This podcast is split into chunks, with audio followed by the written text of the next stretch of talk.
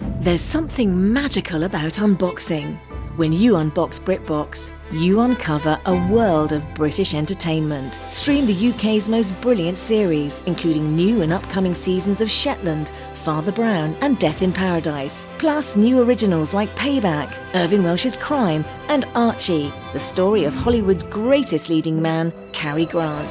Unbox BritBox and escape to the best of British TV. Stream with a free trial at BritBox.com. If debit is your go to card, Discover thinks it's time you get rewarded too. So check out Discover Cashback Debit, a game changing checking account with cash back on everyday debit card purchases. That's right, cash back isn't just for credit cards anymore. Whether it's a movie date, flea market find, or midday latte, you can start earning cash back. And did I mention there are no fees, period? Check out transaction eligibility and terms at discover.com slash cashback debit. Discover Bank member FDIC. You better not have no plans tonight. Movie time and it's feeling right. You're looking for a love that lasts. You'll find it at Romancing the Podcast. Ooh, ooh, baby, you had me at hello. Ooh, I love you. I know. Ooh, ooh, baby, you're the wind beneath my wings. Ooh, ah, I'll have what she's having. What the fuck did you make us watch? People love this movie. Hang on, we gotta start. Shut up. Shut up. Start. Start. Paige, just start. And Thank you for tuning in to Romancing the Pod. You had us at hello. I'm Paige Wesley. I'm Uh, Mikey Randolph. I'm Todd Schlosser, and this week Mikey made us watch Vibes. All right, so this is the first time I think we had all seen this movie. Yes. So what did you guys think about it? No one should see this movie. Oh, come Bury on, it Paige. in the what Paige, ground. Are you telling me you didn't like it? I want to go on the record here of saying this movie is bonkers and amazing. Yes. And Yes. It pulls a heartstring for me that like Ghostbusters does, where they take this weird concept and in the universe it's super serious. Like everyone knows psychics exist. yeah, and believe and there's different kinds, like a Yeah. salad bar full of psychics. and like even the the street guy who's doing the three card Monty is like, oh, you're one of them psychics. Yeah.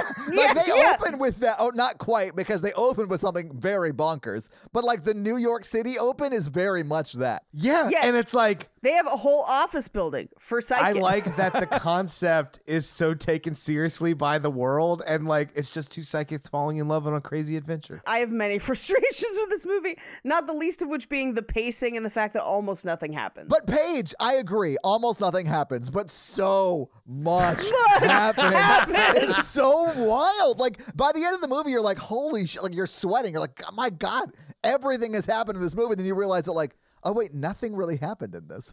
yeah, nothing really happened. Is Jeff Goldblum and Cindy Lauper going into the jungle with Columbo to look for a Mayan temple of gold? yes. yes. But Mikey, no. It's also not a Mayan temple of gold. What the fuck are they? Yeah, it's so crazy. No, and also it's not Mayan because It's Incan, We yeah. find out that they're in Peru. So like, but okay, here's my frustration. A, this movie is paced insane. Yeah. It's terrible. There's no rhyme or reason to anything that happens in this movie. It is bonkers. Secondly, they lay out so many rules for their psychics Yep. that they might as well not be psychic. like, like, there's literally no benefit to being psychic in this world because it doesn't seem to, aside from towards the very end with Jeff Goldblum, it doesn't really seem to help them out. And they have so many blind spots with their psychic abilities where it's Yeah. like whenever they need to see stuff, they can, but when it's convenient for a joke or a story, they can't. It's just like real life. Yeah. You know, Yeah. where psychics are completely made up.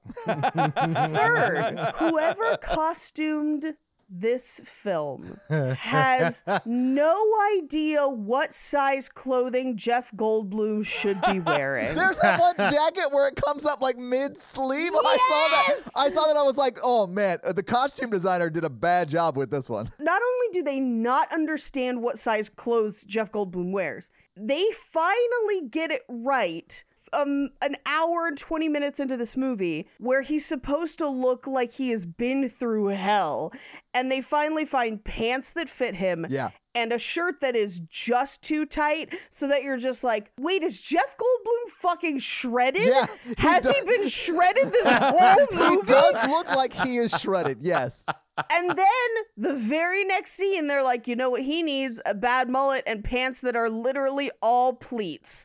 Every single pleat you could put in a pant and a sweater that is too large. And it drove me nuts. I honestly had been wondering where all the pleats went, and I found out while watching this movie, they all went to Jeff Goldblum's pants. and I don't know why they wouldn't let Cindy Lauper wear a bra in this whole joint. I do. I would like to concede a point that Cindy Lauper may play the worst female character I've ever seen. Oh, it's written bad too. Like yeah, it's, it's Oh, not yeah. her fault. No. yeah. I mean, unless she's a writer on this, which I doubt. She's not That character is like the opposite of like a role model. not only that and, and i did write write down the names of the screenwriters because they are crazy but she's not the best actress but she's not terrible like clearly she's given bad material Yeah, I don't think she's the worst actress in the world. No, I Yeah. think she did great with what she had, but like her character's like, I guess I just got to sleep with this guy for love. And you're like, oh. Yeah, she's like a guy our age being like, man, I think I'm just going to knock up the next girl I fall for because I'm on something long term and I'd love to have a child. Yeah, that's unhealthy. Yeah, Mikey, but is it? it is. Mikey, it is unhealthy. it is unhealthy Oh, okay. All I got to do is knock her up and then frame her for something, call CPS, take full custody of the child, and have her in prison. dude just get a foster kid holy shit work smarter not harder dingus I don't want big government in my house. you literally work with the police So I know. you are big government that's what they call me in the bedroom big government That would be my wrestler name. because I'm big and you have to fill out 15 forms before I can lay it down. I want to. That's that's my wrestler persona now. Is like I'm big government. Oh yeah, taxes. I'm gonna put you in the regulation stranglehold. I'm going to throw you into the next bracket, brother. Um, okay. Despite how bad this movie is, it is both intentionally and unintentionally funny a lot. Yes, it is. Yes. So while I'm not racing to watch this again, there are times through it when I was like, what the fuck? Fine. So, Paige, I definitely would not watch this again, but I would make someone else watch it and Yes, watch it I would with Yes. watch it with someone who had not seen it again. because it is very much a holy shit. You have to see this movie. Come over, we'll watch My it. favorite scene is Jeff Goldblum catching his girlfriend cheating using psychic powers. Oh my It- god! yes, it's amazing. I also, I, you know what? I'll save it for when we get Yeah, there. yeah, yeah. Okay. These panties were taken off by another man. My my dad did my laundry. Is your dad a hockey player that scored two goals last night? Oh my god. Fuck it, I won't save it for that scene. He's clutching her underwear, Yeah. and then she gets out of bed, and we we can kind of see as she's walking around the room. She's she's a very thin woman. She's Yes. very slight. The underwear he's holding, it- like I know how big underwear is. I'm a I have a big butt. And I know how big my underwear is. That underwear is conservatively 67 sizes too big. That's enormous underwear for a woman that small. they would not have fit Jeff Goldblum. They're so big. No. That's so funny. This movie- I was too busy in that scene. save it, save it, Mikey. We got to get into Table it. it, in table the it, table scene. it, table it, table Table it, table it, table it. But okay, so I felt like someone watched Romancing the Stone, where we get our name from, Ghostbusters, and Yeah. like uh, Big Trouble in Little China, and we're like, oh, I could make a movie this good, and they can't. They can't. But you know what? Can they? well, I mean, this movie is very watchable because most of the time you're like, "Oh my god, is this happening? This got made." Like you're just so Yeah. blown away by the movie's audacity and the fact that they got like Jeff Goldblum, who was a big actor at the time and still is. They got Columbo, who was a big actor at the time, and Cindy, Cindy, Lauper was huge then. Yeah. C- This is Cindy Lauper is huge. That's why she's billed fucking first in this movie. Yeah, it's wild. Jeff Goldblum had only done like one other movie at this point. So Really? he's n- yeah, he's not that big. This is is This movie made him, is what you're saying. That makes sense, yeah, because when you think of Jeff Goldblum, the movie, you think of this movie. no. You think of The Fly. yeah, and that Mm, came or out in Ju- or 86, I think. 85, 86. It was before this, clearly. It was it was before this. So y- he does have The Fly, but that goes on to be like a cult classic. So like Okay. at the time he's still kind of newish and it's not until like Jurassic Park, I would say, is the one that puts him on the fucking map Yeah. where he- there's no point of return after that. But also, I can't picture him without picturing him in the league as as As Roxanne's Nick dad? Kroll as Rustin's yeah, dad. Nick Kroll. Yeah, yeah, yeah. And so I struggle with that when I watch him in anything now. I love Jeff Goldblum so much. When he was on Drag Race, he was so funny. He he shopped at my Sur La Table uh, and was Nice. very nice. He was very very very nice. He does seem like a guy who would be really nice. And I'll say this about his acting style it is pretty unique, and he does like the average man really well. He does, and people don't let him do it enough. cu- I think because of Jurassic Park, where he's that neurotic math guy. Yeah. but that's how he is in real life. That does not surprise me. Yeah. If you've ever tried to sell a toaster to Jeff Goldblum, because I have, and it is that. He's like, oh, uh, oh, it, it heats the bread. Oh. oh, how novel! Oh, yes, Anyway, this, this movie's fantastic. Yeah, I loved it. I think it's great. But like, not because of the content. It's like a fantastic experience. it's an okay experience. It's like going to medieval times. Like you don't want to do it again, and like you're eating Wrong. food without silverware. But like, here for it. I want to do medieval times. I mean, I also love medieval times, but I also love this movie, so I can't. The metaphor holds up for me. It does hold up for me as well because we need to go to medieval times when we go to LA. but it's not the food that makes you go to medieval times. It's Medieval the experience. Did you just sing medieval times to the tune of the theme from Aladdin? Medieval Medieval times, like With medieval medieval days. More often than not, the Green Knight is hot in a lot of fun ways. Uh, no, um, We're ridiculous, and Mikey hates it when we sing. Maybe we should just get into the movie though, because there's a lot to talk about, and this movie goes places, but also goes nowhere. yeah, Yeah. exactly. But if you touch this movie, you see it in your mind, and that's where it goes. Right.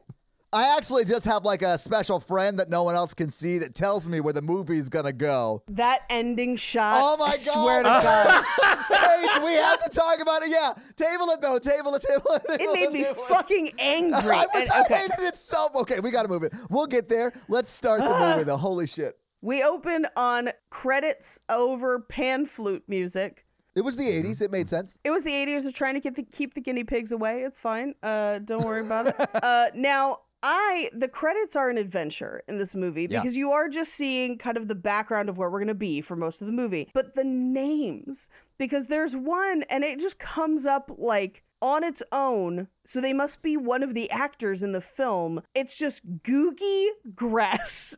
G O O G Y G R E S S. Yeah, Googie Grass. And I was like, no one else thinks that's strange.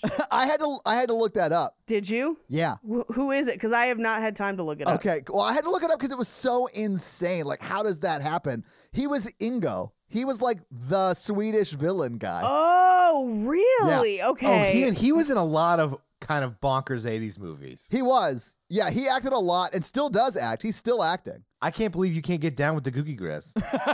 Googie-, Googie Grass. So he looked to me like the guy who plays Francis in Pee Wee's Big Adventure. I don't think he is though, but that that is what he resembled. And for most of this movie, I was like, is this Francis? but he's not.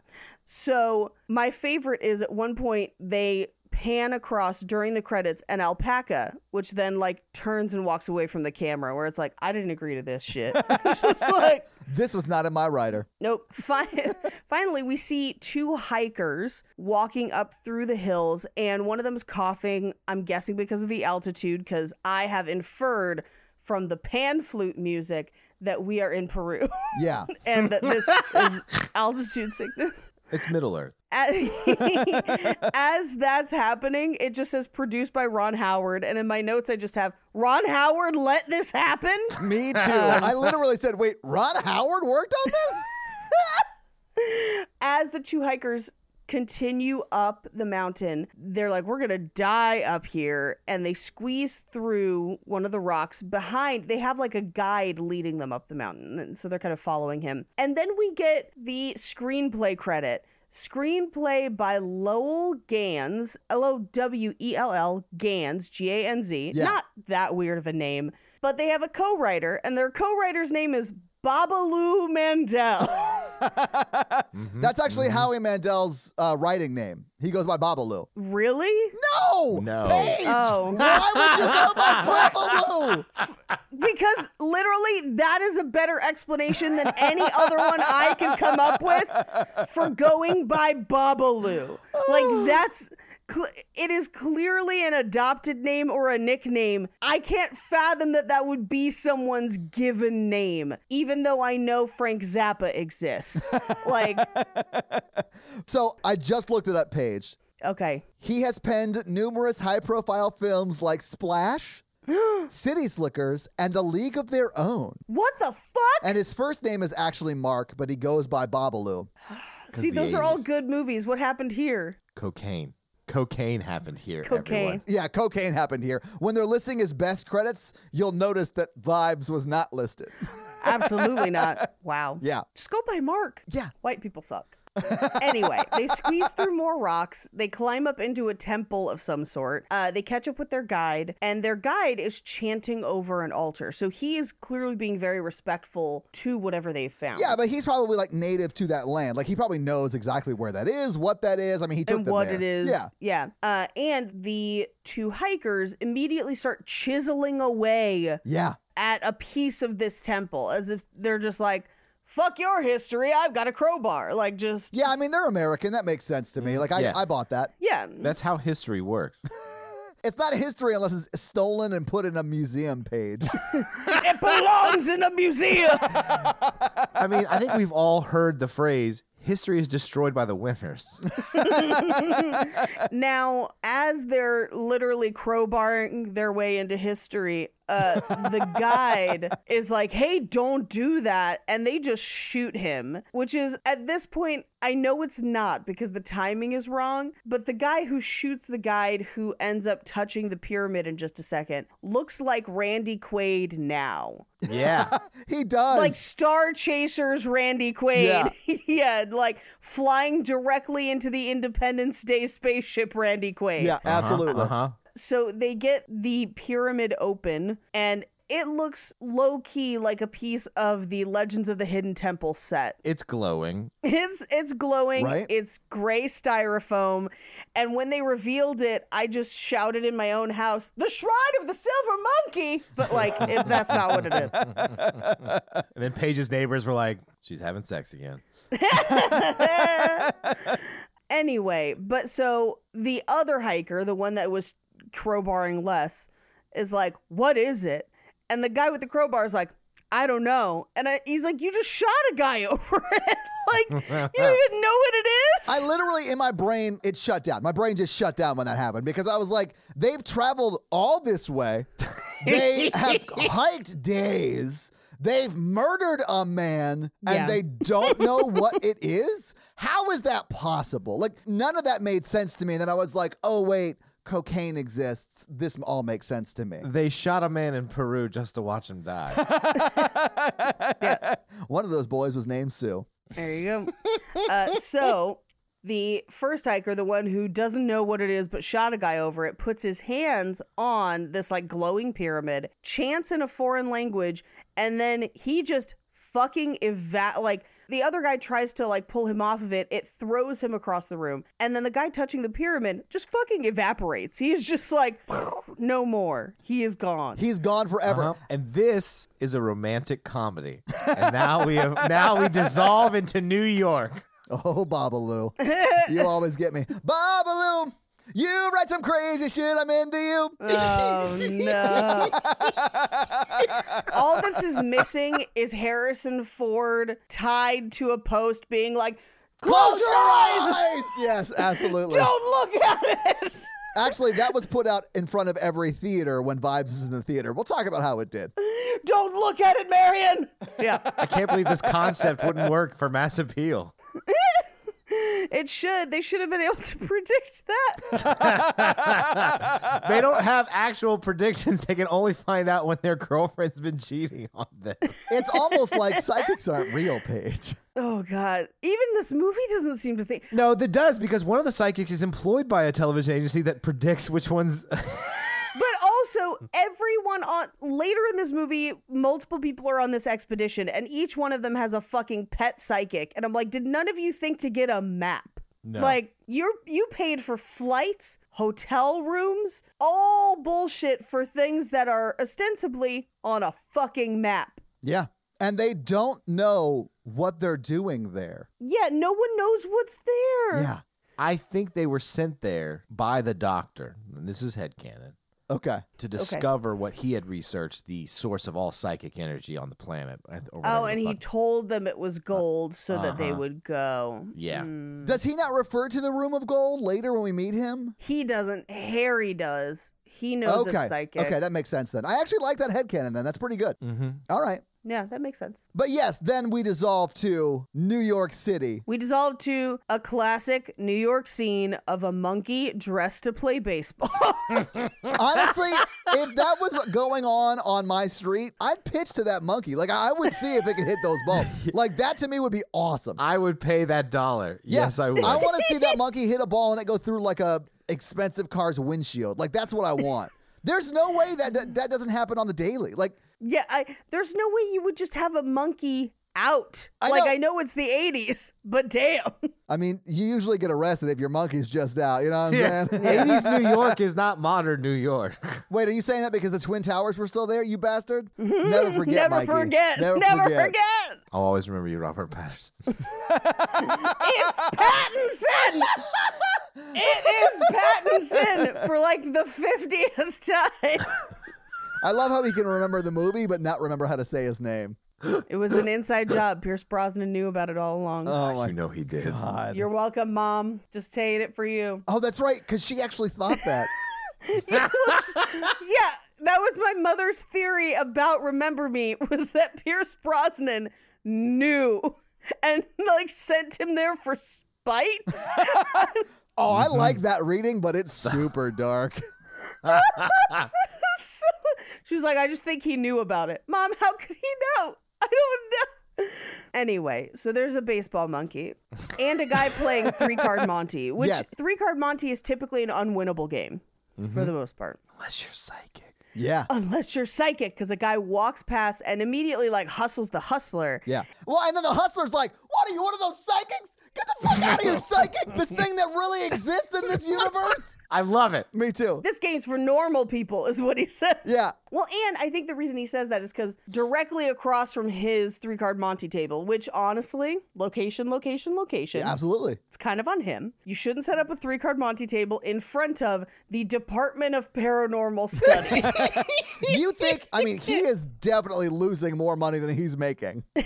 yeah, yeah. And we go inside. Now you hear some chatter around because we get like a montage of people using their psychic gifts. But some of my favorite things that people say are like, Where's your degree from? University of Oklahoma. It's like as if you could get a degree in being psychic from Well- just a regular liberal arts college. But he was just one of the scientists that was studying the psychics. yeah. He wasn't a psychic himself. It was the psychic asking the scientist where he got his degree from. right, but that would mean he would have a degree in paranormal studies. I mean, Because yeah, this is this takes place in the Ghostbusters universe. basically. so okay, so the first person we see is the guy that that walked in, who we will learn is Ingo is his name. yeah, he's one of the villains, yeah, Googie Grass. which is not a made-up name. uh, and he is identifying flashcards. So it's like circle, star, wavy lines. Yeah, circle, circle, dot, dot. Yeah, he got it. Yeah, cootie shot. We then cut to a guy trying to move an ashtray and he's trying really hard and they're like, don't worry about it. Maybe you can't do it. But he then manages to move it. And they're like, oh my God, you did it. And he's like, I also peed my pants. Yeah, he's a terrible psychic. I mean, how did he not It's see just that like- bathroom necessity comment? Like, he should have been like, hey, I got to pee. I know when I need to pee. I like the idea that you have telekinesis, but every time you use it, you just piss yourself. It's definitely a monkey's paw type scenario, right, Paige? the X Men would be so different. All of them wearing diapers. Psychic energy is stored in the balls. right next to the P. Yeah. yeah. That's where the P is. Yeah. There's one ball for P, one ball for psychic energy. oh my god! But I just want you to picture Jean Grey just like moving a building and just a puddle forming beneath. Yeah, 'cause I walked by. anyway, so Jeff Goldblum is identifying knives. yes. and he identifies one as out of the box basically like this like, this knife is new which i feel like would not take psychic powers No, I mean, but he would also probably have said, someone touched this at the factory. It- it's brand new. It's like Right, a brand right. new thing. But, like, yeah, like you could just tell it's brand new because it's not been used. yeah yeah so he's like brand new cafeteria butter knife and then he picks up one of the like chef's knives and is like she stabbed her husband with this eight to nine times and they're just like yes Vice versa. It was he stabbed his wife eight or nine times. He got it right. Yeah, he did get it right. But they were like, yeah, we know. And he was like, why would you do that to me? Which I feel like is a very fair question for him to ask. not only that i'd be like is this trial complete because now my prints are on this knife That's a very good point. Jeff Goldblum was just set up for murder. He had to leave the country. it's fresh from the evidence locker My favorite part of the scene is when he like gets upset and touches the table. He's like, "Someone's fucked on this table." Someone had sex on this table. I imagine that it was the two people testing. 'cause they him, looked at each gave other. Oh, each other a look. I was just like, ooh, with yeah. or without the knives. Maybe they're in the knife play, Paige. I don't judge. Be careful, though. They're like, also, this wasn't a test. We were just setting up for later, and you just came over and started touching stuff. we, we were setting up for Jared Leto's The Joker to just like pose in the middle of this display of knives.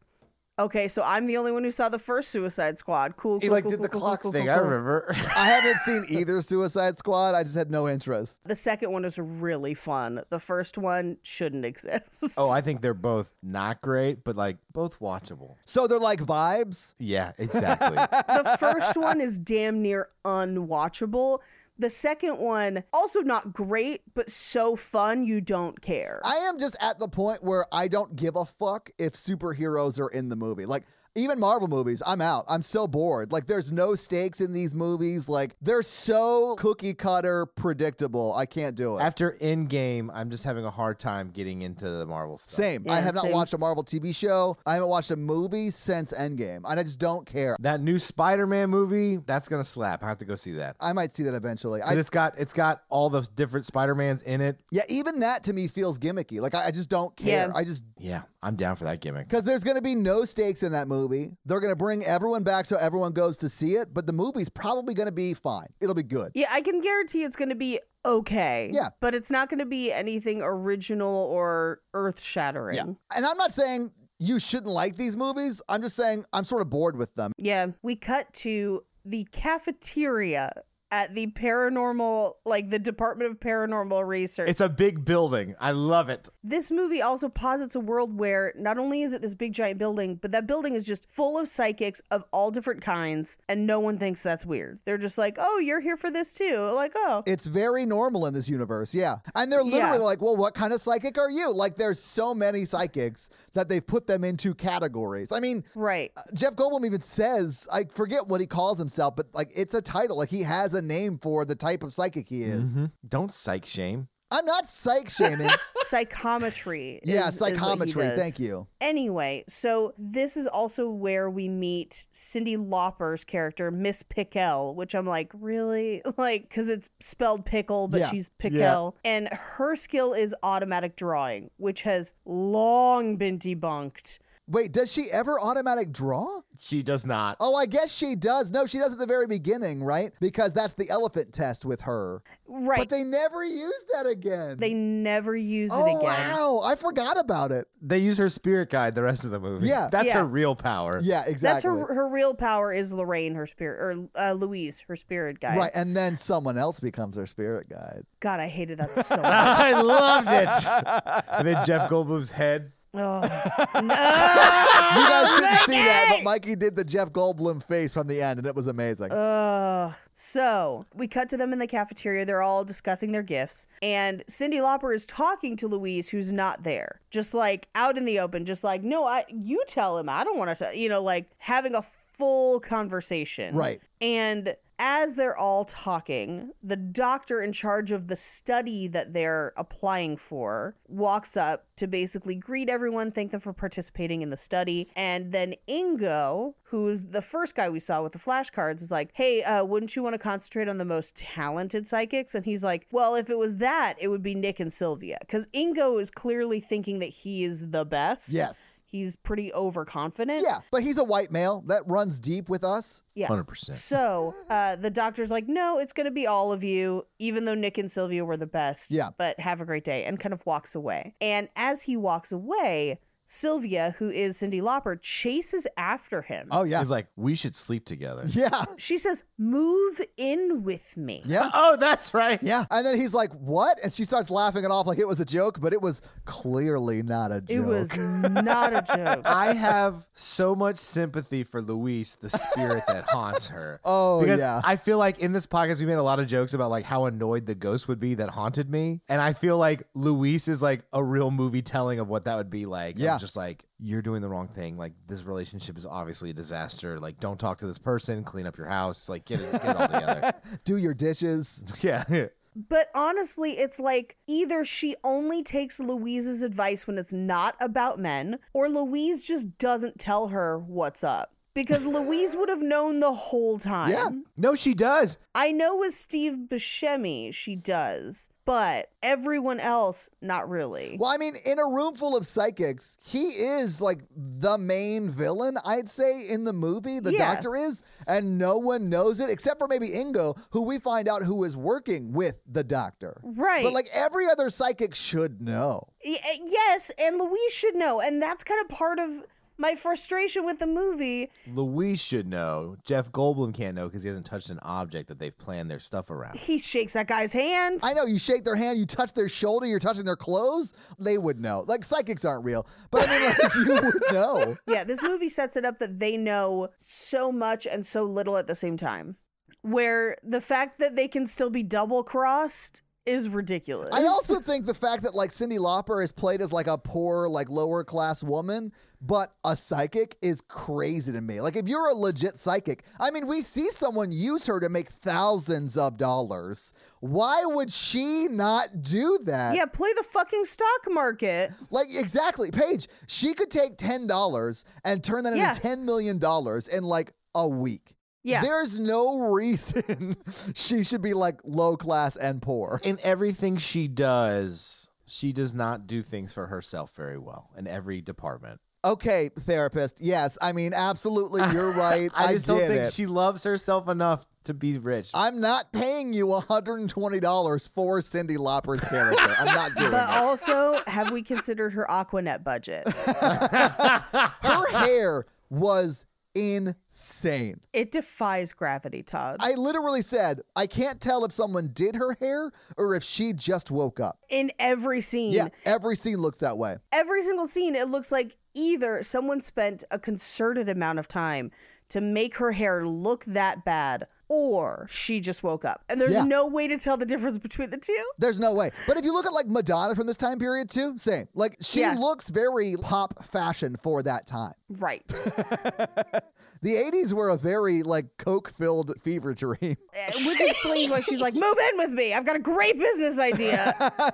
It's called being a fucking psychic. I can make as much money as we need. Why is everyone at the table not like getting into Bentleys that are chauffeured by people? Like every one of them should be so rich. yeah. Especially the one who's like, I work for a TV station telling them what's going to like work and what's not going to work. You should be a gazillionaire. Oh yeah. Do you know how much like networks would pay for that? There are networks that pay for that now and they pay a lot for it. And those people are not great at those jobs. She is someone Yeah. who would be like foolproof, would definitely know 100% success ratio. She'd be running the network. She would Yeah. have millions of dollars. yes. I could see Jeff Goldblum needing a job. because you can't really. I mean, I guess you could sort of like charge for your service. But he also doesn't like his powers or like and likes using them. That's he true. he's missing the clear job that is exactly what he should be doing, and that is Antiques Roadshow. Because like oh my god, yes, that's he should be a fucking home and gardens network celebrity. yeah, Just like touching somebody's porcelain figurine and being like, Your grandmother brought this bought this at a Rite Aid and told you that it was like that that's all I want. you can still see the sticker. Yeah. I'm amazed you did not know that. it says 399 i'm not psychic you're just dumb like I do feel like every psychic should be legally required to say that at the end of their session. i'm not psychic you're just dumb Yes. i'm just picturing him just being like this chamber pot touched the ass of a queen like i i want well, he works at a museum. I think that's what he does. it's like the most professional version of antiques roadshow Yeah, where it's like, this sarcophagus is worth $10000 anyway so he catches up with cindy lauper and is like oh hey we're the best in the class that's pretty fun and he kind of explains his power and she asks do you have a girlfriend? And he's like, Yeah, yeah, uh, you're very nice, but yes, I do. And she's like, Well, wait till you see what I have to offer because Louise is worried about you. Your girlfriend's cheating on you. Yeah. And he's just like, Okay, uh, I'm going to head out. Yeah, And I love that he's a psychic who doesn't believe the other psychics. He just had another study with, like, okay, psychic. I don't know. I feel like that's fair because he just saw her, asked the doctor to move in with her. I mean, Yes. It seems the special powers seem to come from trauma.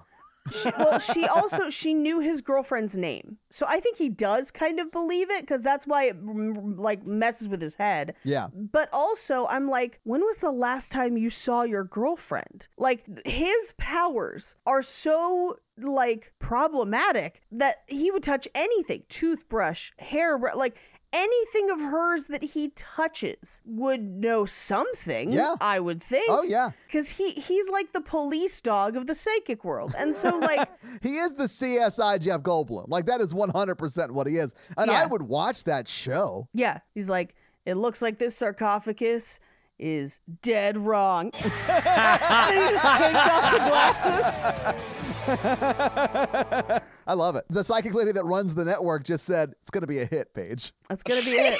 We're going to spin off Antiques Roadshow into CSI Psychics. It, they're 10 minute episodes, they're very quick. Whoa, 10 minutes is not that quick. oh, Mikey. I want you to Can picture. I do Mikey is single, ladies? Yes, you can. I want you to picture Jeff Goldblum, I do that often. live TV audience, Perfect. holding a manila envelope. I have the DNA test results right here. And then he just holds his hand on it and is like, You are the father. Yeah. Let me one up your joke. He just has a pregnant woman. Touches the belly. He doesn't even need the test, Paige. He's just like, oh yeah, I can definitely see when this happened. You were there and he was there and it was doggy style. Nailed it. Anyway, so we cut to them outside and we reveal that the Department of Paranormal Studies is part of NYU in this movie. yeah. Just like Ghostbusters. Yeah. th- So Oh, wow, yeah. Sylvia kisses the doctor before he gets in his taxi. Jeff Goldblum gets in a taxi. And as they do that, they see that somebody has been photographing them and is basically seeing who they're using in the study. Yeah, they're like, is there a 70s detective taking photos of us from across the street through a telephoto lens? Yeah. Yeah. There is. and I don't know why none of us could sense that and go out a different entrance. Why would you have to ask that question? You would know. Which Ingo does point out where he's like, why is there a photographer? And he's like, you're psychic, figure it out. Yeah. Although I don't think Jeff Goldblum could unless he was holding the camera, but Ingo probably could. I don't really quite know what Ingo's power is. I like I think he can read other people's minds. Okay, so he definitely would be able to see that. Oh yeah, but you're right, Paige, because he when he gets the card thing wrong, he's like your your mind's a jumbled mess. So he is reading minds. Yeah. Which makes no sense for his powers at the end of this movie. No, it does not. You mean when he had just a gun? Uh, when he when he has a gun and like a decoder ring. Yeah. Yeah, and a machete. We'll get there. Let's go through the romance stuff now. Yeah, sure, sure, sure, sure, sure. So uh, we get to the museum where Jeff Goldblum is at work and is clearly not on his game and is thinking about what Cindy Lauper has said about his girlfriend. As he's working, we find out that the owner of the museum has been defrauding the investors and he wants Jeff Goldblum's character Nick, who by the way his name is Nick Deasy. And I was like like Deasy nuts. Like it's yeah, it's a weird name. He wants Nick to like hold people's keys and tell them stuff about them. He wants them to do basically party tricks to make people happy. Yeah, I wouldn't like that either. Yeah, of course. We cut to a horse racing track where Steve Buscemi and Cindy Lauper are on a date, and it's clear that he is her ex, and she's going to use her psychic powers to help him win some money, courtesy of Louise. I did love young Steve Buscemi in this. I was like, yeah, Yes. Steve Buscemi's in this movie. It's going to be great. I love him. He's great in every scene. This is his only scene. yeah, this, this is his only scene. He steals it because she does help him win money, and then as they're leaving, we reveal that he had a different date there the whole time. Yeah. Who is hotter than Cindy Lauper. Yeah. Where you're just like, I know Steve Buscemi's a nice guy in real life, but damn. Like, That is cold. Yeah. woo! Yeah. Oh, you mean like you think he's batting outside of his ability right there with those two ladies? I am of the belief that no one has a limit to their batting abilities. I'm just saying he's good at the game, Yeah. baby. Not me. I'm that monkey dressed up on the street. And I'm the guy who's like, you want to throw a pitch at Mikey? Yeah. He'll hit it in the ball. if you can strike him out, I'll give you $3. Monkey is single. Ladies! I like the jokes where Mikey doesn't laugh. He's just like, oh, you fucker. hey, to be fair, I did say monkey is single. oh, And that makes and it funnier. double and triple because it's baseball. uh, anyway, we cut to Jeff Goldblum's apartment where he is basically getting into bed with his girlfriend Hillary. And the dialogue here is so strange, where he's basically about to ask her if she has been cheating on him, but instead, what he says is, Have you been taking care of yourself? Yeah, I thought that was a weird way to bring up, are you cheating on me? Like, what I thought he was asking is, have you been masturbating? Yeah, that is what it sounds like he's asking. And then he retrieves her giant underpants. Which is funny because he just reaches down where, like, in between her legs, but like, you, clearly he does not take anything off of her because that would be like Right. she'd have to like move her legs up, and like none of that ever happens. right. or they're so big you can like maneuver it all with one hand. She just has them wrapped around her like a towel. it never would have made it past censors at this time. But I desperately wanted him to start fingering her, and that's how he found Oh, that would have been amazing. out. Wait a second. I wanted him to touch her and then be like, another hand's been here. Yeah. or, or like nine inches, girthy. Imagine how terrible that would be if you're like having sex with your girlfriend and you're just like getting the visions of all the time she's had sex with other dudes. Dude, you guys don't do that now. That's the only way Micah can finish. that's why I make this face sometimes. Never make a weird face during sex. It'll throw people off. you only make weird faces during sex. What are you talking about? Oh, my vinegar strokes are terrible. Oh, Jeff Goldblum's vinegar strokes. if I had a boyfriend who could tell the f- like who could be psychic with whatever he touches, I would never cheat on him cuz you'd never get away with it. Or just in general, Paige, you'd never cheat on him. yeah, in- In, general Oh, yeah. don't cheat Yeah, on just people. don't Glad cheat to- on people. Hey Yeah, Jake, the yeah, only yeah, yeah. reason Paige doesn't cheat is because you're not a I mean like yeah, don't cheat on people in general, but extra don't cheat on a psychic. it's one of my rules. Don't fuck with the fae. Fuck everything that floats. Don't cheat on a psychic.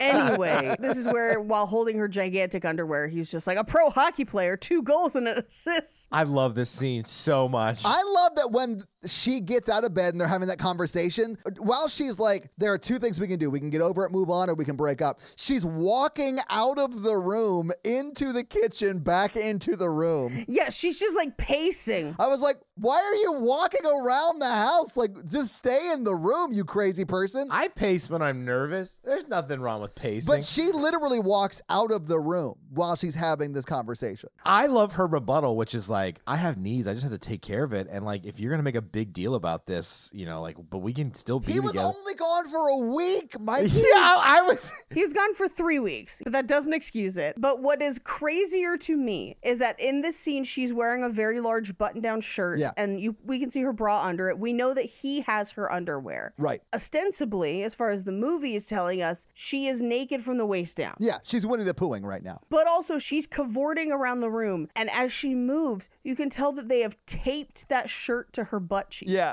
So it doesn't like Rise or move at all. Yeah.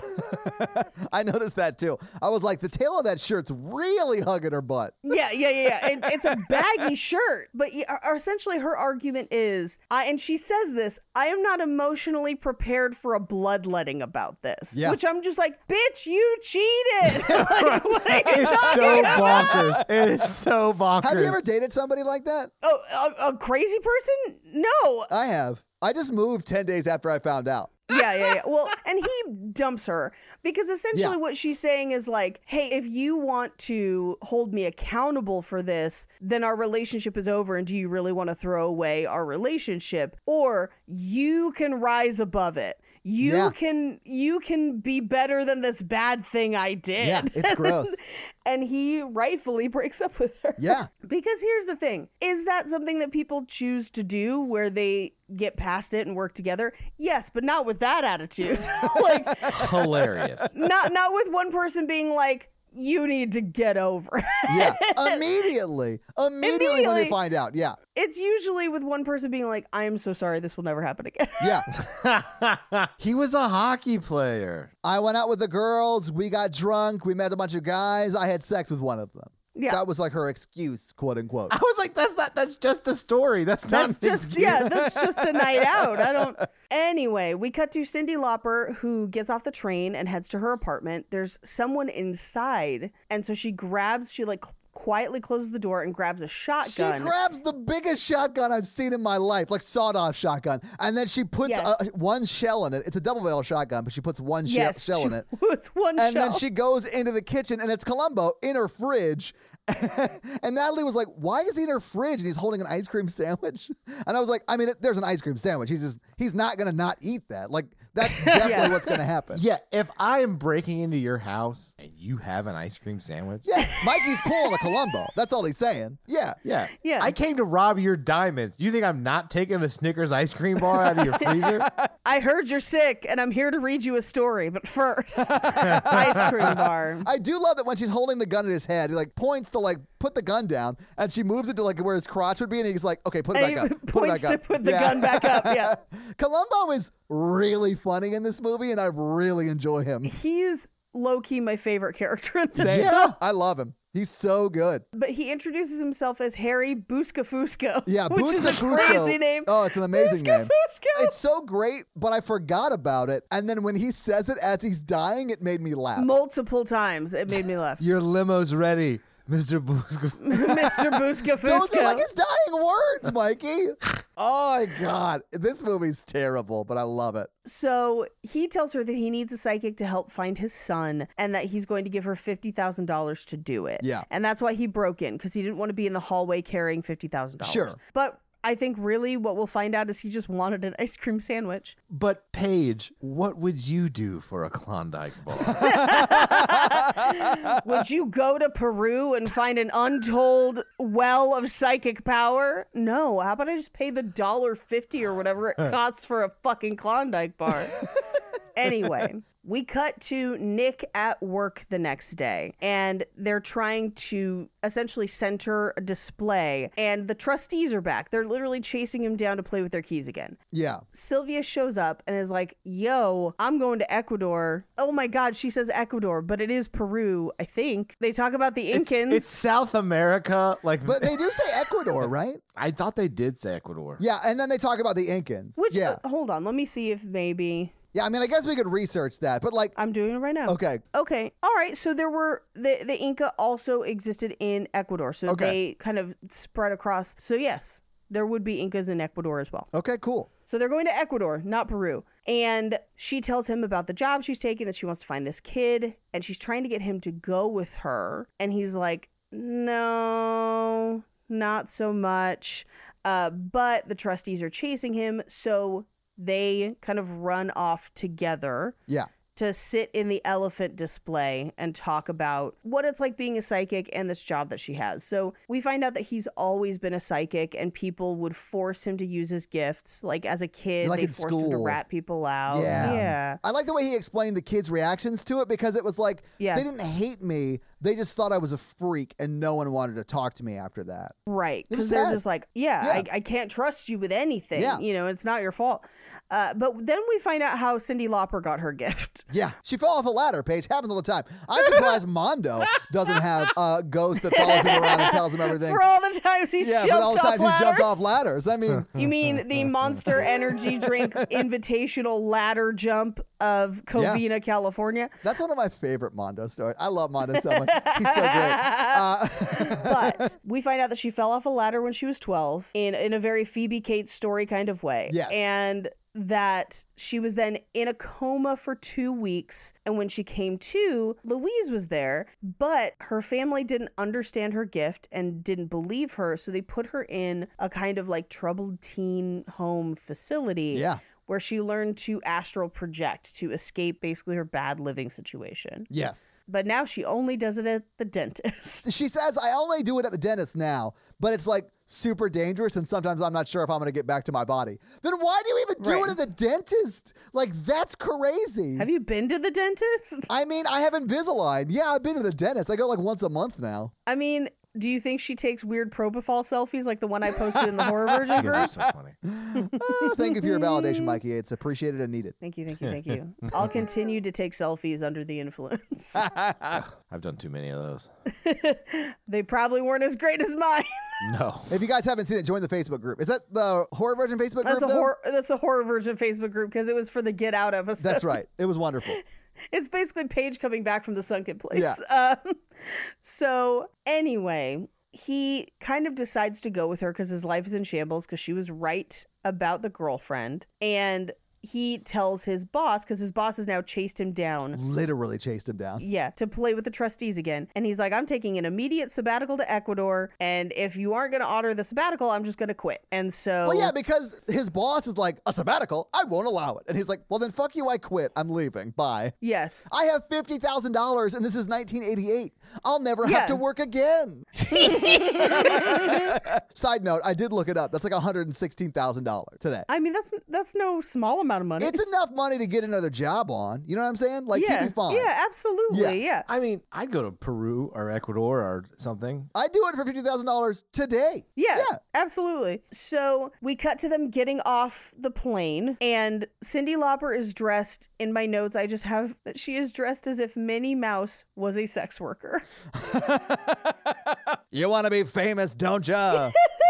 Black and red with polka dots. Yep. But there's like cutouts across her midriff and arm and If you wanted the legs. show, you gotta you gotta touch my steamboat Willie. nice outfit, Minnie. it's a crazy outfit. it is. Uh, and then she runs to meet Harry. Peter Falk, who is dressed like he owns Jurassic Park. And I know Jurassic Park doesn't exist yet, but that's exactly what he looks like, where he's just like, We've spared no expense. The Chilean sea bass is fantastic. Like that level of madness. He literally was one Amber Kane away from starting a dino park. Absolutely. Which, if you're not following the Jurassic Park Twitter? updates Twitter, Oh, I love it. Fix Your Life. It's one of my favorite things on earth. So then Jeff Goldblum gets off the plane. He's like, I can't breathe. I like to breathe. I'm good at it. And he's like, yeah, it's because we're so high in elevation. It's like if you like, I don't know, have you guys ever been to Denver? Like it is a higher elevation and it's harder to get a deep breath. Like I understand that, but everyone else seems to be fine, but it's probably because Jeff Goldblum is a solid two feet taller than everyone else. yeah, yeah, yeah. He's got some elevation issues that they'll never understand. he's got his own weather system up there. And I and I know that he's a tall guy, He is. but he's not like crazy tall. They're just both very short. If you had to guess how tall Jeff Goldblum was, and I just looked it up, How tall do you think he is? Six two. Yeah, yeah, having met Jeff Goldblum in real life, I would say six two, six three. He is six four, so you guys are both very close. Okay. But like Cindy Lauper is short, you know? She's got to be like five three. I think she's my height. I think she's five two. But that means Peter Falk is like five four. So Cindy Lauper is five three, and Okay. Peter Falk is dead. okay. so six feet. Yeah, so you he, mean. yeah, he's negative six feet. Yeah. Oh. no, he was five six. So yeah, he Ah. is almost a good foot taller than everybody else. Oh man. Yeah. So they get to the hotel and Sylvia barges into Jeff Goldblum's room to be like, which dress should I wear? And he's like, Do you have any that come up higher than mid bosom? And I'm just like, Quit being a square. Yeah. What are you talking about? Shut up, Jeff. Let her wear what she wants to wear. Yeah, enjoy the show. And that's more or less what she said. She's like, I want to put the goods on display. Yeah, if Macy's wants to sell something, they put it in the front window, Yep. is what she says. She also says that he sounds like he's a nerd that says words like penis. I thought that was a the sickest of birds. but also absolutely. Yeah. Like, anyway, he's like, "Do you think people are interested in anything but your body?" And she says, "No." And he's like, "Nice self-image," which is kind of sad It and is mean. very sad. Yeah. also a sick bird, but like too far. Too Yeah. real. Yeah. So she then remarks that he brought a lot of clothes and he reveals that one suitcase is entirely full of water because this is way before 9-11 Shit, and yeah. the other Oh, one man. is just dehydrated food yeah. Which is hilarious. I really did love that scene because he's explaining the dehydrated food. He's like, I brought food with me because I don't want to eat something here and make me sick. And she's like, Well, you brought food, you had to put water in, and water's what you have to worry about. And he just like reveals the jugs of water in his other suitcase. I feel like that was like the only good writing in this movie. that suitcase would be hundreds of pounds Oh yeah. It'd be so heavy. Yeah. Meanwhile, Harry shows up and is like, we should get going right away Yeah. because, you know, my son. And they're like, can't we get settled first? And he's like, oh, sure. The natives are out there just shrinking his head. And I'm like, whoa. Yeah. Is Yeah. this Disney's jungle cruise? like, what are you talking about? But so they agree to go. So they go out to the countryside. They get off a bus and they are kind of examining where he was last seen. They give Jeff Goldblum a shirt that he used to wear and he touches the shirt and follows it and does find a direction, but then realizes, like, this isn't your son's shirt. It's only been worn by an older man.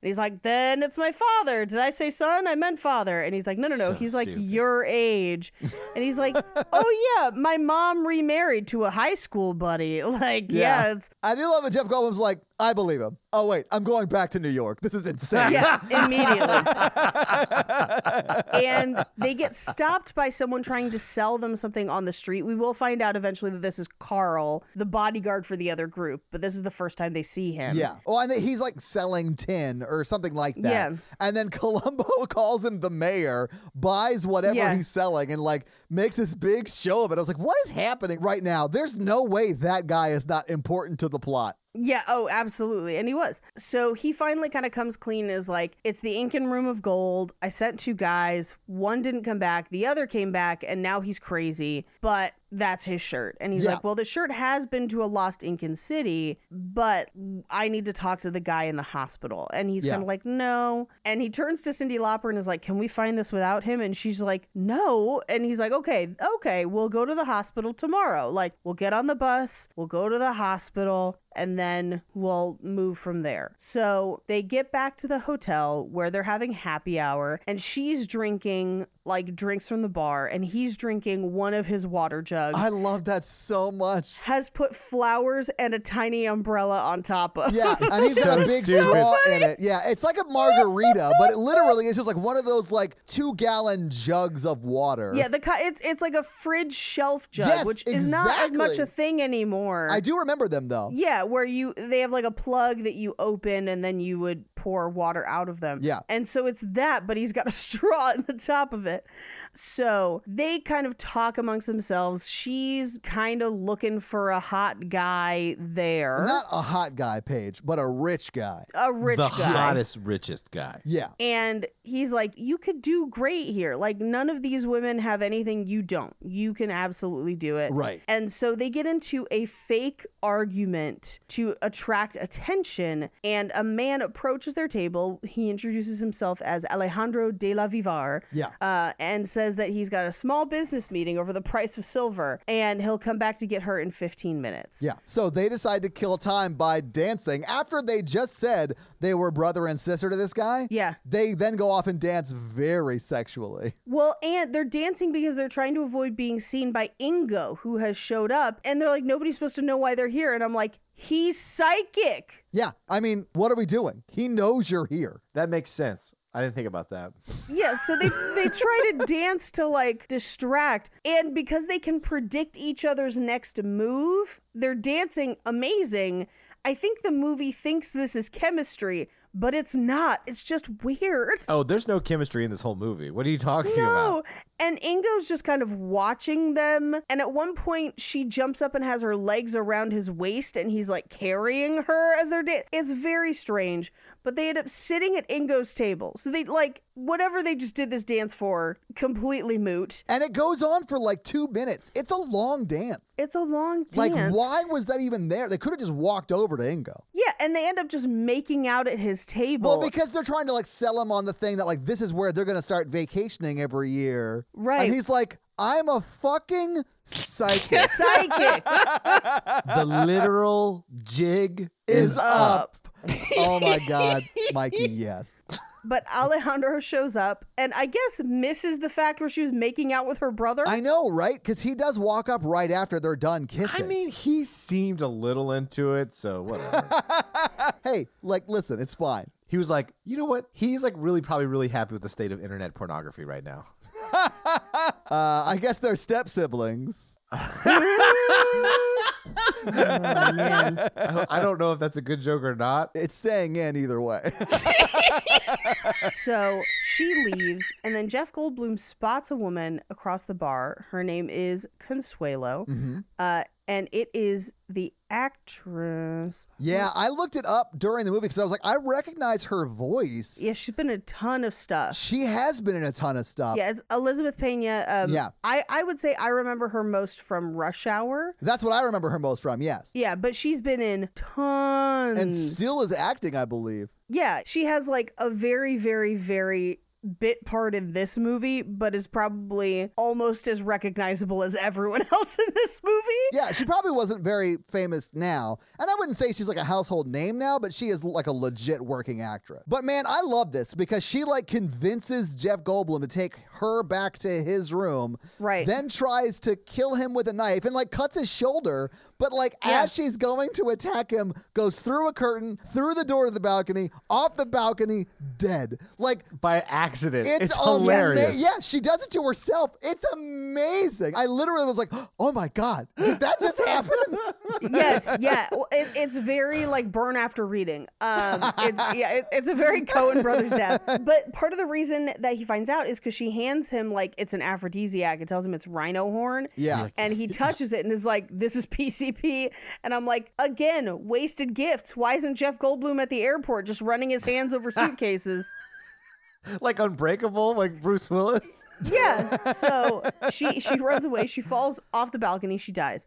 He goes to find Sylvia because he assumes the same is going to happen to her. her, yeah. So he finds the room service card that just came from their room and uses it to find out where her room is or where his room is. And he barges inside just as Alejandro's putting a necklace on her and knocks him out, thinking that he's trying to like strangle her. Yeah. But we find out that's not the case. It's a necklace, although holding the necklace, he says, oh, it's glass. So, like, it was a fake diamond necklace Yeah. anyway. Uh, but Alejandro comes to and he's like, What happened? And she's like, Oh, you asked me to marry you. And he's like, No, I think your brother just tried to knock me unconscious. And as they're having this argument, his assistant runs in and is like, Ambassador, what's going on? And it turns out that Alejandro was the Spanish ambassador to Ecuador. I do love that Jeff Goldblum was like, "Did I attack the Spanish ambassador to Ecuador?" And he's like, "Yeah, you did." Yeah. So they get kicked out of the room. He basically tells her, like, I thought you were going to get attacked too. I couldn't let that happen to you. Right. They run into Harry, Peter Falk, who's just like, I can't figure out how how to say cookies in Spanish. I know milk is leche. And you're just like, what is your life, man? There's nothing wrong with having that problem, Paige. Leche in como se dice cookie. so he takes them to the balcony. Her body is gone. And I love the theories of what happened. Because Harry's theory is maybe she bounced. Women assault. Women are soft. Yeah, I was like, what is happening? And then Cindy Lauper's explanation is like maybe a gang took the body is a better explanation. And I think that is what happened. Yeah, absolutely. The gang being like the doctor and the other people in on that. Yeah. Uh, and so they decide that they're going to sneak out of the hotel that night and go straight into the mountains. But before they do, Peter Falk says, Why let one crazy woman with a knife ruin your whole experience? Just like dating. yeah. Uh, so they first go to the hospital because they're not going to go to the, the mountains just yet. They're going to go to the hospital and see what they can find from the one guy who came back. So they get there. The nurse won't let them see him, but Louise kind of guides them to him because he's giving off a huge psychic energy. Right. Harry clearly doesn't want them to talk to this guy, but also he's catatonic. And so, like, he's not doing a lot of talking to begin with. But Louise kind of talks to him and, or at least persuades him to talk. So he tells Harry that, like, they found it. It's deep in the mountains. The other guy's dead. Yeah. I want pudding. Why don't they ever bring me pudding? and he's not making a lot of sense. And Cindy Lauper's like, it's like his mind is leaking away. Yeah. And then and then he says, Harry, I once slept with your wife. And then Harry's like, Estelle or Vivian? And he's like, both. His response to that is amazing because then he says, Well, you're one up on me, which means he was married to one of them but never had sex with them. Um, my favorite is next when Jeff Goldblum Yes! is trying to get him back on track Yes! when he's just like, okay, uh, uh, enough with that. But I, I need you to put yourself back there for me. Can you do that? And he just says, Estelle, please, you're married to Harry. and then he like Which put is so himself funny. back. like there's stuff like that in this movie where I'm like, that's a, that's a hilarious joke It is. It really but is. this movie is still terrible Yeah. um but so he puts himself back in the position of being in that place in the mountains and he starts having convulsions and so jeff goldblum touches him and he kind of starts to glow and it throws him back it's kind of that same psychic energy and then he dies yeah. and he leaves behind like a piece of rock from what they like chiseled away from the pyramid Yeah. and Jeff Goldblum takes it and he could kind of sense things from the rock. So they go back out into the waiting room where Ingo is waiting and they have to kind of fool him because he wants to kill all three of them. Mm-hmm. And so Cindy Lauper talks to Louise to basically have his mother talk through her. And she ends up, she's, her name is Gretchen. She died in a bobsled mishap, Oh my God. Yeah. which is also very funny. Yeah. You know those famous Swedish bobsled mishaps. Yeah, yeah, yeah. Feel the rhythm, feel the ride, get on up. It's Swedish time. And she ends up singing in Swedish. And he does shoot the nurse, by the way, at, during this. Yeah, in the shoulder. And then she just goes, ah, and falls to the ground. it makes no noise. It's weird. Got a silencer. but even a silencer makes a little bit of noise. Not in the movies. Yeah, that's true. But regardless, they manage to get away and they get to the village where Peter Falk is haggling for alpacas. And he's just like, I don't want to marry him, just rent him. he's the best character in this movie. he is. He's great. Um, but regardless, they finally get an alpaca. They head off into the mountains, and the guy that they thought was somebody just selling stuff on the street is watching them. So he's clearly in on it. Yeah. They let the piece of rock that they got from the hospital guide them, and Louise is arguing because Louise is trying to direct them away from the lost city. Right. And then Peter Falk is like, I don't know which one of you to follow. Should we do like a psych off or whatever? Yeah. And then they sort of explain. Jeff Goldblum says, I know that it's that way. And then Cindy Lauper Right. is like, Well, Louise is telling me that we're going to get hurt if we go that way. So we should go this way. And Peter Falk is like, Well, sometimes you got to risk it for the biscuit or whatever he says. and they follow Jeff Goldblum. yes, and we reveal that they're being followed by the guy from town and Ingo. Yes. And at this point in my notes, I just have not much has happened, and it's two thirds into this movie. Yeah. Like We're almost done. we're almost done. The movie is mostly over. Anyway, as they're hiking, uh, Cindy Lauper slips and Jeff Goldblum like catches her butt Yeah. to like lift her up a rock, and she's just like, "Oh, hello." And he's so much bigger than her. He like puts his hand on her butt and it goes like all the way up over her hip. Like his hand Yeah. is so big on her small little butt. Yep. You've never palmed a Cindy Lauper before? I didn't know that was an option that was available to me, but no, I have not. there was a guy I had a crush on in high school who could palm my head. oh wow, Paige has a type. We know this. We have established this. I've never asked my husband to palm my head, but I bet he could. I bet I know what he's doing tonight. I Paige sent us a picture of Jake from the back, and I almost fainted. That was he was just walking around to Michael's Arts and Crafts because he needed fake plants for a staging thing for work. Yeah, it was super hot. His shirt was hitting just right. Yeah, it was. And I, he literally he like turned around as I was taking that. I was like, no, turn back around. And he was like, what are you doing? And I was like, I'm taking a picture of your shoulders because I like them.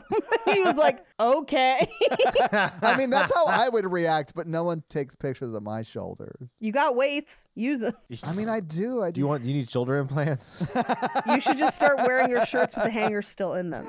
Just like- Wear uh, football pads underneath one of your layers. I'm gonna bring back shoulder pads, guys. I'm doing it. Shoulder pads, and football men's shoulder suits. pads. I'm bringing it back. 80s shoulder pads. I'm gonna look like Jeff Goldblum in this movie.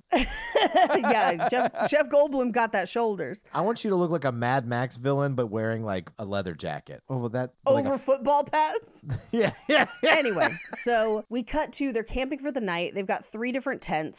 Oh, you mean on the sound stage where they shot this? yeah. I love soundstage stuff. Okay, also this is like the scene where they like they're like chemistry like really comes out or whatever. Oh, does There's it? no chemistry. There's not unquote. a I single said quote shred of unquote. chemistry. Uh, but she kind of creeps into his tent and says that she finished Harry's hair, which we will not. That is a, a throwaway joke that won't pay off for another ten minutes. God, I love it though. I love that joke. So she basically is kind of coming on to him and they end up kissing and he's just like, Why is this happening? And he feels like it's kind of pity. Like she's grateful that he saved her and that's why she's sleeping with him, not because she actually likes him. Which is so crazy. Yeah, take the win, Jeff. Shut up. He knows th- her and he knows that's not the reason. She has literally came on to every man she has met in this whole movie. yeah. And I mean, this is just her version of life finding a way. And Jeff was like, "Hold on to your butt." But you know what he did do is like he touched her, he like palmed her vagina was like I found the G spot. It does exist. this has been in a warehouse in Jersey.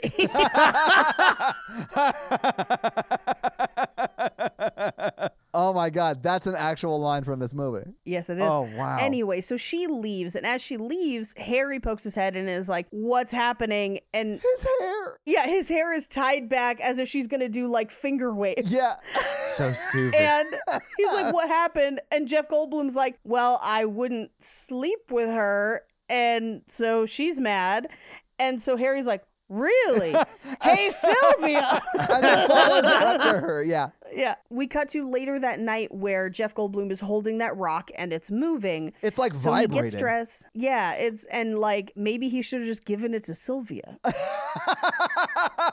Sylvia, I won't have sex with you tonight, but here's a vibrator rock. Here's a vibrator rock. I do There you go. love that when it's vibrating and he like takes it out of the tent and it's just in his hands.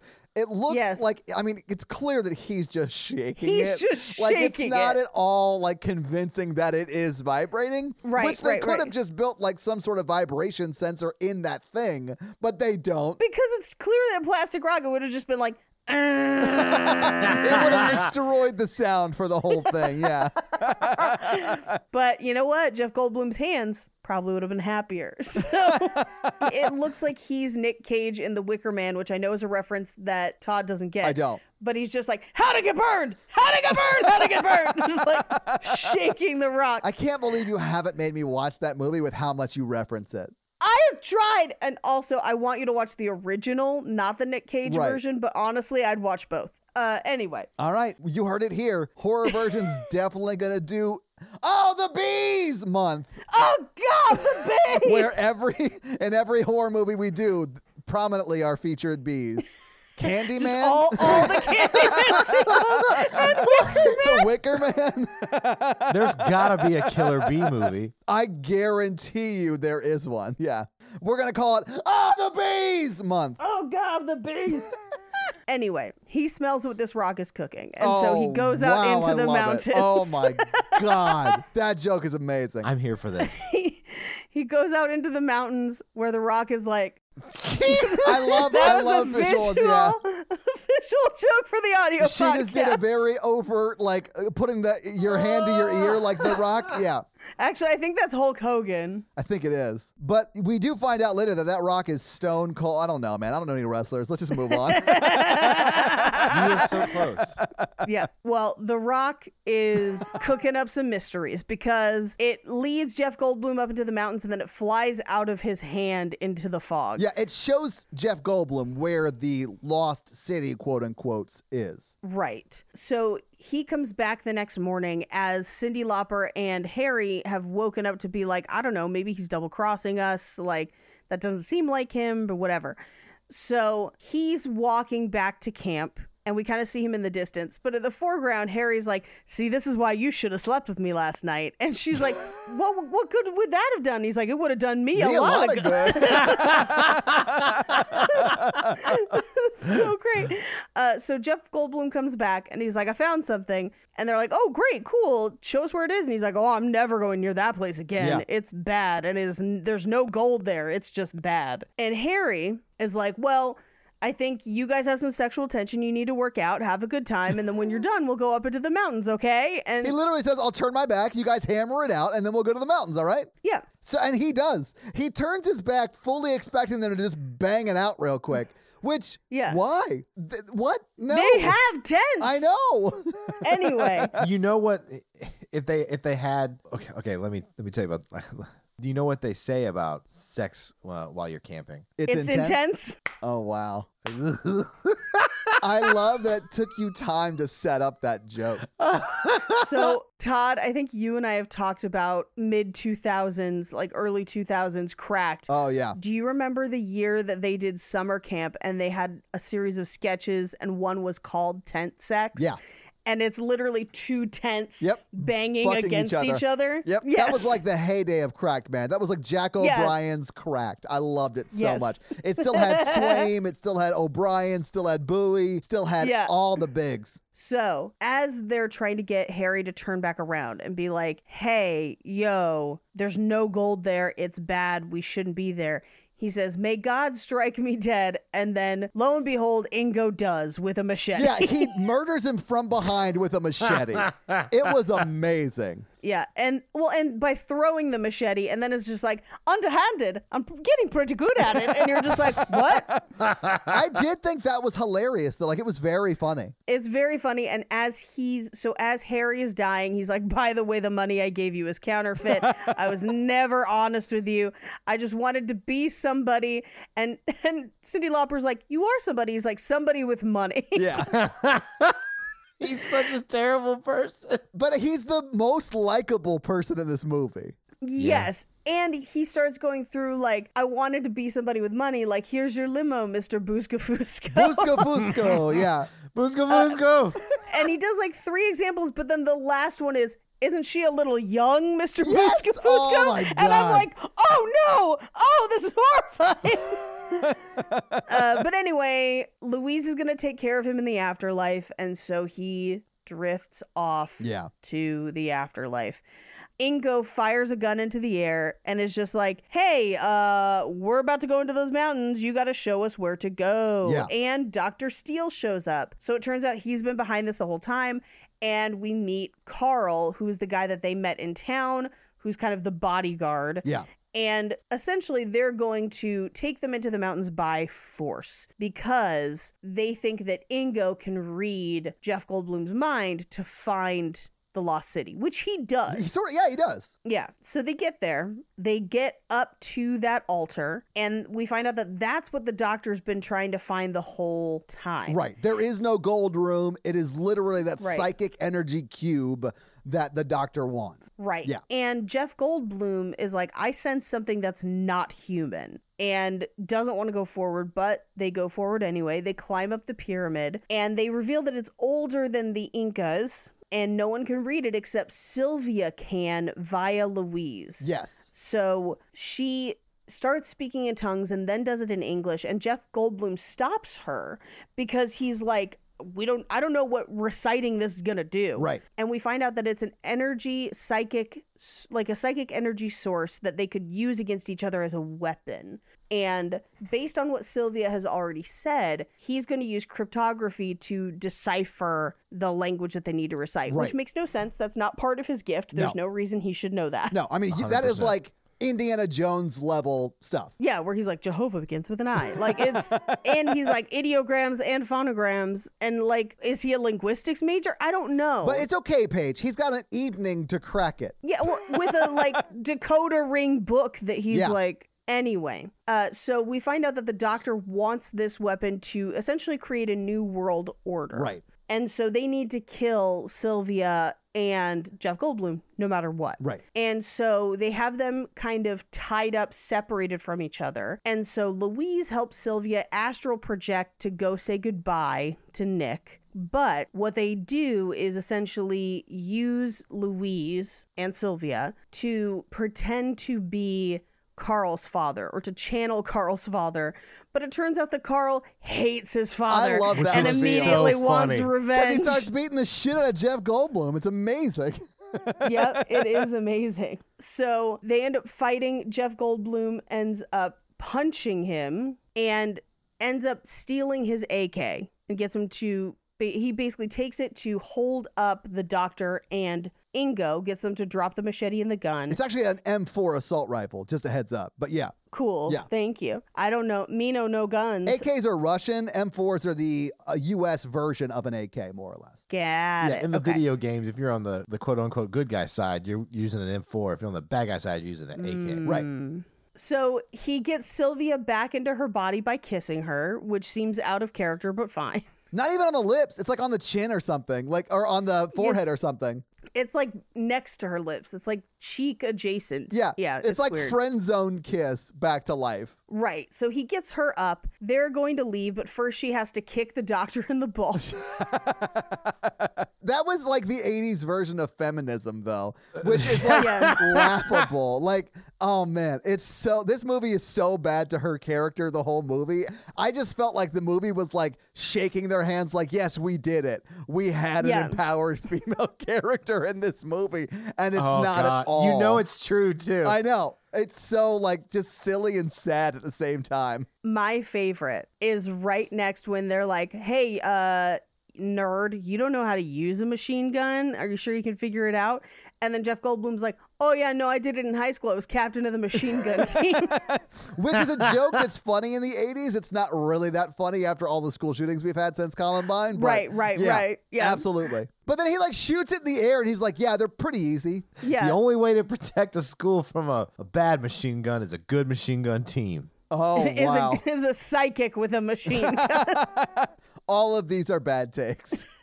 I can tell you're going to shoot at me, so I shot first. oh, that is very Minority Report, and I'm here for that. Ooh, that's not a movie that fits in any of our podcasts, but I have not watched it in a long time and would gladly watch it again. I would revisit it. Hell yeah. so he lets Cindy Lauper escape, and as she runs away, we hear a gunshot, which made me think that they had shot Jeff Goldblum, but I don't think they did. I don't think they did shoot either, at yeah. him. Yeah, but we hear a gunshot. So she runs back and basically comes up behind them and has her hands over the pyramid and is like, I'll touch it if you don't let him go. And she ends up touching it. She chants in a foreign language. She vaporizes Ingo. He's just like gone. Yeah. Yeah. Uh, most of the temple kind of breaks and falls. And so the doctor kind of like runs away but gets crushed by this giant like statue head. That death was insane to me because he clearly could have just gone away, but he was like, "Oh no, I can't go anywhere." But he totally could have gone anywhere else. also, the statue like turns to look at him Yeah. and then falls. Like it's like, I got you, motherfucker. And then Carl just falls. We never see him again. Yeah. Jeff Goldblum falls, but then climbs back up. Yeah. And is able to essentially yell out to Louise to help Sylvia. Yes. That kind of blows her back off the pyramid. He climbs over to her body and she's alive. Uh, and he's like, What happened? And she describes that it was a whole room of gold and it was incredible warmth and calm, and that Louise went into the light and now she's gone. Yeah. Maybe whenever you touch that cube or that pyramid, like it requires a sacrifice. And that's why it killed the guy before. But Louise decided to sacrifice herself so that Cindy Lauper's character could live on, which, That makes sense. but that's like crazy. I love But how yeah. our head canon is way better than the plot of the movie. so we cut to the next day where they're walking back into town Yeah. because they've they've made it back. And this is where he looks jacked. dude i was like i'm sorry is jeff goldblum fucking arnold schwarzenegger from the neck down what the fuck is happening in this movie because he's like dirty and sweaty but he is shredded Yeah, he's a thick boy right here. And I was like, God Holy damn, Jeff shit. is working it. I was like, why was he not in shirts two sizes too small this entire movie? we could have been taking like secret phone photos from behind. Now I'm going to have to leave in the Jake story. I, oh, I assumed you were. oh, I, Paige, I leave in every Jake story. That's He's Paige's my husband. husband. Todd, yeah. I don't want to have sex with him. I just admire his build, and I hope to one day have a build like that. The logic is not checking out with that one. I'm not saying I wouldn't. I'm just saying that that's not necessarily my goal. It's not priority numero uno. priority number one, get those shoulders. Yeah. Priority number two, get, those those shoulders. shoulders. anyway, so they get back to the hotel, but they check in and they're on different sides of the hotel. So they end up at different rooms. We cut to the next day where he comes to see her as she was eating like her room service breakfast, and he's going to leave that night. And she decides that she's going to stay because she likes it there. Yeah. And she's, you know, kind of mourning Louise a little bit, but she's ready to be on her own. And he picks up a glass on her table and is like, the person who held this glass. And he just kind of like says what he thinks she's thinking. Yeah. He does his feelings thing. Yeah. Yeah. And she's like, I never touched that glass. So the waiter is in love with you, apparently. And he's like, I'm going to have to go run to the hall and let him down easy or something like that. yeah, yeah, yeah. Uh, but she does say, I did touch this cup and hands him the cup that she was touching. And he touches it and kisses her and then Yeah. picks her up and carries her to the bed, but knocks her head on the headboard. And she's like, Oh, oh no, there's someone here. Not Louise. It's Harry. And then they spike the lens, look like straight into the camera, like, Oh no. like, wah, wah. Credits. Credits. That's And And that's, that's the, the movie. movie. I do want to point out that the song that I'm sure Cindy Lauper sings during the credits has a very like problematic hook to it. Oh, really? Oh yeah, it's all about like her heart is so sad it like digs a hole to China or something like that. But whenever she sings the China line, it plays the like din din din din din din din. din. I'm like, I was like, oh, my Oh, god, man. the 80s were a wild time. Anyway, so what did you guys think of vibes? perfect film. I feel like that expression page says it all. It's the best movie about psychics falling in love I've ever seen. yeah, that's fair. I agree with that. Very very low bar. Yeah, yeah, yeah. I loved it though. I mean, I love that I've seen it once. I don't want to watch it again unless I'm forcing someone else to watch it so I can watch them watch it. Yeah, I, I feel like I would only watch this again to force other people to watch it, Yeah. or just that end part to see Thickums Jeff Goldblum. But like, it's it, it's not a good movie. No. Like it is. No, yeah, I would only use this to torture people. Same. And it would be very, very fun. But Paige, do you have some fun facts for us? Yeah, I do. Well, hit us with your fun facts. Vibey, Goldblum, fun, fun facts. Go Bloom, thick facts. You guys did not vibe on that one. so if you thought that there was no chemistry in this film, you're probably right because Cindy Lauper has stated that she and Jeff Goldblum did not get along. but also, the role of Nick Deasy was actually originally cast uh, with Dan Aykroyd. Really? Yes, and he Mm. Wow, okay. met Cindy Lauper and decided he did not want to work with her and dropped out. Wow. But okay. Columbia Pictures insisted on keeping Cindy Lauper, and she is again first billed in this movie. Yeah. No, she is. Now, the role of Nick was actually also written for a very short man. So there were a number of jokes about, like, I like my men taller, you're not my type, I like big, strong men. And when Jeff Goldblum was cast, they had to rewrite to add in the, like, stretch, Yeah. stretcheroo jokes. yeah, that makes sense. Yeah. We kind of touched on this earlier, but the log line for this movie when it was pitched was romancing the Ghostbusters in the Temple of Doom. No shit. No okay. way. Okay. Yeah, yeah, yeah. So like when it was in like pitched to networks, that's what it was pitched as. Wow. All right. Yeah. Um, now, during an interview on the set of the movie, Cindy Lauper was actually asked if the costumes were similar to her actual wardrobe, and she just says, "I'd never wear clothes like this. It's too subdued." What? I 100% thought they just like had her wear whatever she wanted to wear. Absolutely. Wow. Okay. Now, this is not the only time Cindy Lauper has played a psychic. So in 2009, she played a character called Avalon Harmonia on the series Bones, Oh, that makes TV's sense. Bones. Yeah, yeah, yeah. uh, who is a no nonsense slash reliable psychic who would help them in the FBI solve cases and help them with their personal lives. Oh, wow. Okay. I have not watched a lot of network television in the last 10 years. And I Me really- neither. I know why. Yeah. In an interview about this movie, when asked why she did this movie, she said, I wanted to do a movie for a long time, but I didn't want to do a quote, typical airhead version of what Hollywood thinks a woman is. What? And I didn't want to do an ultra serious film either. And I'm like, this is the typical airhead know. version of what Hollywood thinks a movie is. I mean, I could see like a Venn diagram of those two stereotypes and trying to find a movie that's like in the middle of that, but she just picked the stereotypical dumb like woman side of that. Yeah. yeah. Wow. Uh, this is the director, uh, Ken Quapis, his first major motion picture. And last, perhaps? Yeah, no, I think he's made other things as well. Oh, okay. Also, Jeff Goldblum and Peter Falk were on an episode of Columbo together. Really? Uh, That's surprising. I mean, not, uh, In- obviously Peter in- Falk was on it, yeah, but like, yeah, ten years before or thirteen years before in 1975. wow. Okay. Yeah, and those are your fun facts. Well, thank you Yeah. for those amazing thick daddy Jeff Goldblum fun facts. yeah, gold thickums bloom fun facts. All right, let's talk some box office. So, what do you think the budget for Vibes was in 1988? I'm gonna say two million dollars.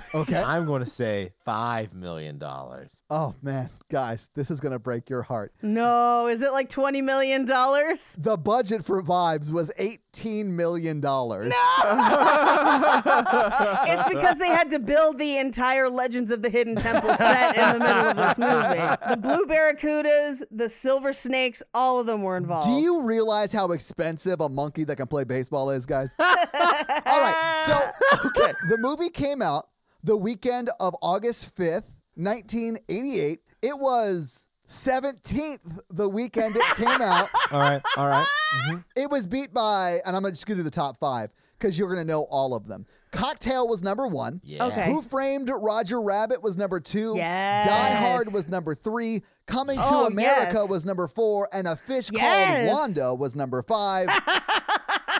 That's like the worst week for this movie to come out. yeah. Also in the theaters was Midnight Run, Big, The Blob, Bull Durham, Bambi was a re release. Crocodile Dundee was in theaters. Anyway, Holy shit. The 80s fucking rocked, man. Like, ah, I know. It I did. know. So Vibes obviously was number 17 that weekend, and it was the only week it was in theaters. and they put $18 million into it. Yeah. So here's the deal. The I love this so much. Sometimes I mention theater count because sometimes when something's like low in the like Right. numbers, it's because it's in not many theaters. It's in like 30 theaters or whatever. Like the Blair Witch Project was a good example of that. This movie was in 1003 theaters and it was still 17th. And Cocktail, the number one movie that weekend, was in 1,400 theaters. So it wasn't like there was like 3,000 theaters like there are today. It, there was like 1,500 theaters nationwide, and it was in most of them, and it was still 17th. Anyway, what do you think it made in its opening? it- Well, in its full domestic box office run, because it was only there The for one week? One week, yeah. $800,000. Okay. Way less than that. I'm going to say four hundred thousand dollars. All right, so I'm gonna caveat this. Its opening weekend, it made nine hundred and sixteen thousand dollars. Okay. And then made a little bit more money the rest of that week, so that it was in the theaters for a full week. Uh, but the opening weekend was nine hundred thousand sixteen dollars. Sorry, nine hundred and sixteen thousand dollars. The total domestic haul for this eighteen million dollar movie was one point eight million dollars. Oh man. Which, if you adjust for inflation, the budget of eighteen million dollars would be closer to like forty-one and a half million. Oh my god. And its box office numbers of 1.8 million would be closer to like just over four million dollars. Oh It made jeez. 10% of its budget back. Oh, that's brutal. Yeah. This Oh my bombed God. super hard. But that's your box office. So Mikey, do you think they're still together? hundred percent. Oh, absolutely. I think Jeff Goldblum, Columbo, and Cindy Lauper are all still together. Hundred percent. I think Columbo keeps it spicy in the bedroom, and like they never get bored. Yeah, they're never not doing threesomes, Mikey. I think they're together until he gets really into chaos theory and leaves to go on a special assignment to a dinosaur theme park. well, there it is. There it is. There, there it is. So, Mikey, this week you made us watch Vibes, but Paige, what are you making us watch next week? So we've been doing romancing the pod for a little over a year at this Yes, point. we And so I have. went back and looked at, you know, what types of movies were we doing this time last year? Okay. And there's one that stuck out to me, and I think it fits because I think the tone of the show has grown with us. Yeah. It's gotten a little harsher, maybe a little darker, let's say 50 shades darker. Yes, Paige, I'm so excited. oh, Yes, no. yes. yeah. I was wondering when we One were year gonna do another one of these. anniversary. I, I looked at it because I was thinking about it. I was like, this is my pick. This is my week. When did we do 50 Shades last year? And it was September 24th. And I was just like, That's perfect. meant to be. I love it. Your homework for next week is to watch Fifty Shades Darker and try to just live in how silly Mikey's giggles were in that first episode. and how silly they're going to be in I this can't one. wait. I cannot wait to see what happens after they get out of the elevator. I'm embarrassed already. All I want to say is, as you're watching Fifty Shades Darker, try not to fall asleep, but also B, keep your eyes out for a very prominently featured movie poster in one of the scenes because we will talk about it Okay. in the episode. Excellent. I love it. Yep. Oh, yeah. So, Mikey, do you have a review for us to read? Yes, Well, whose review are you going to read this week, Mikey? Rose Ashkins. All right. Well, what does Rose Ashkins have to say? Oh, m gosh. Yes. All right. that is a very Mormon way of saying, oh, my God.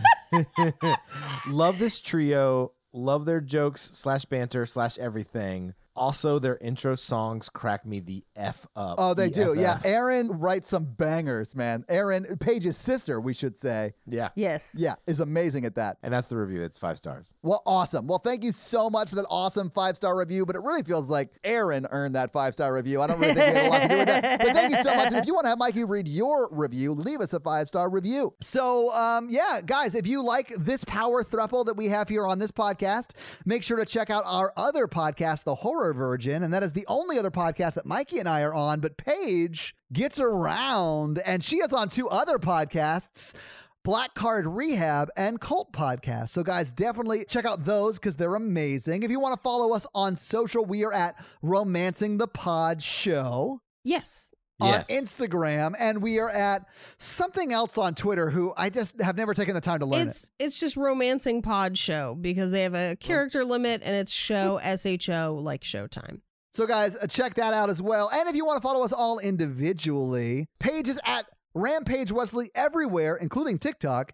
Except for Twitter, where she is at Paige Wesley. Mikey is at M Randolph24, and I am at Todd J Awesome everywhere. And guys, we got a P.O. box. So if you want to send us some love letters or whatever you might send to a P.O. box, it's actually not a P.O. box, it's like a regular street address. It's pretty awesome. It's 6688 Nolansville Road, number 108 34, Brentwood, Tennessee 37027. So send us some stuff. Yeah. That's going to be it for us, guys. I'm Paige, I'm Ah, Mikey. And I'm Todd. and you complete us. To completion. Toodle pip. I'm your heroine. Oh my god. I cannot wait for 50 Shades. I'm so excited. Oh, Mikey, I can't wait. We should watch it together, Mikey. Do you I I think don't that'd be want to better watch or that worse? with you. I'm gonna try to get a, a woman, No, That w- that's probably worse. but it's gonna Yeah. be a good story for the podcast. Get a woman. And that's Immediately hire an escort. Like, make sure you get somebody. I don't care who it is. now I just live my life for what's a, what would be a good story on the podcast. Wait, Mikey, bad pitch. Invite your mom over for it. Nope. great pitch. She's not seen the first one. It just wouldn't make sense. Oh, that's the reason not to do that. also everything else. Bye, BDSM nerds. la la la la la la.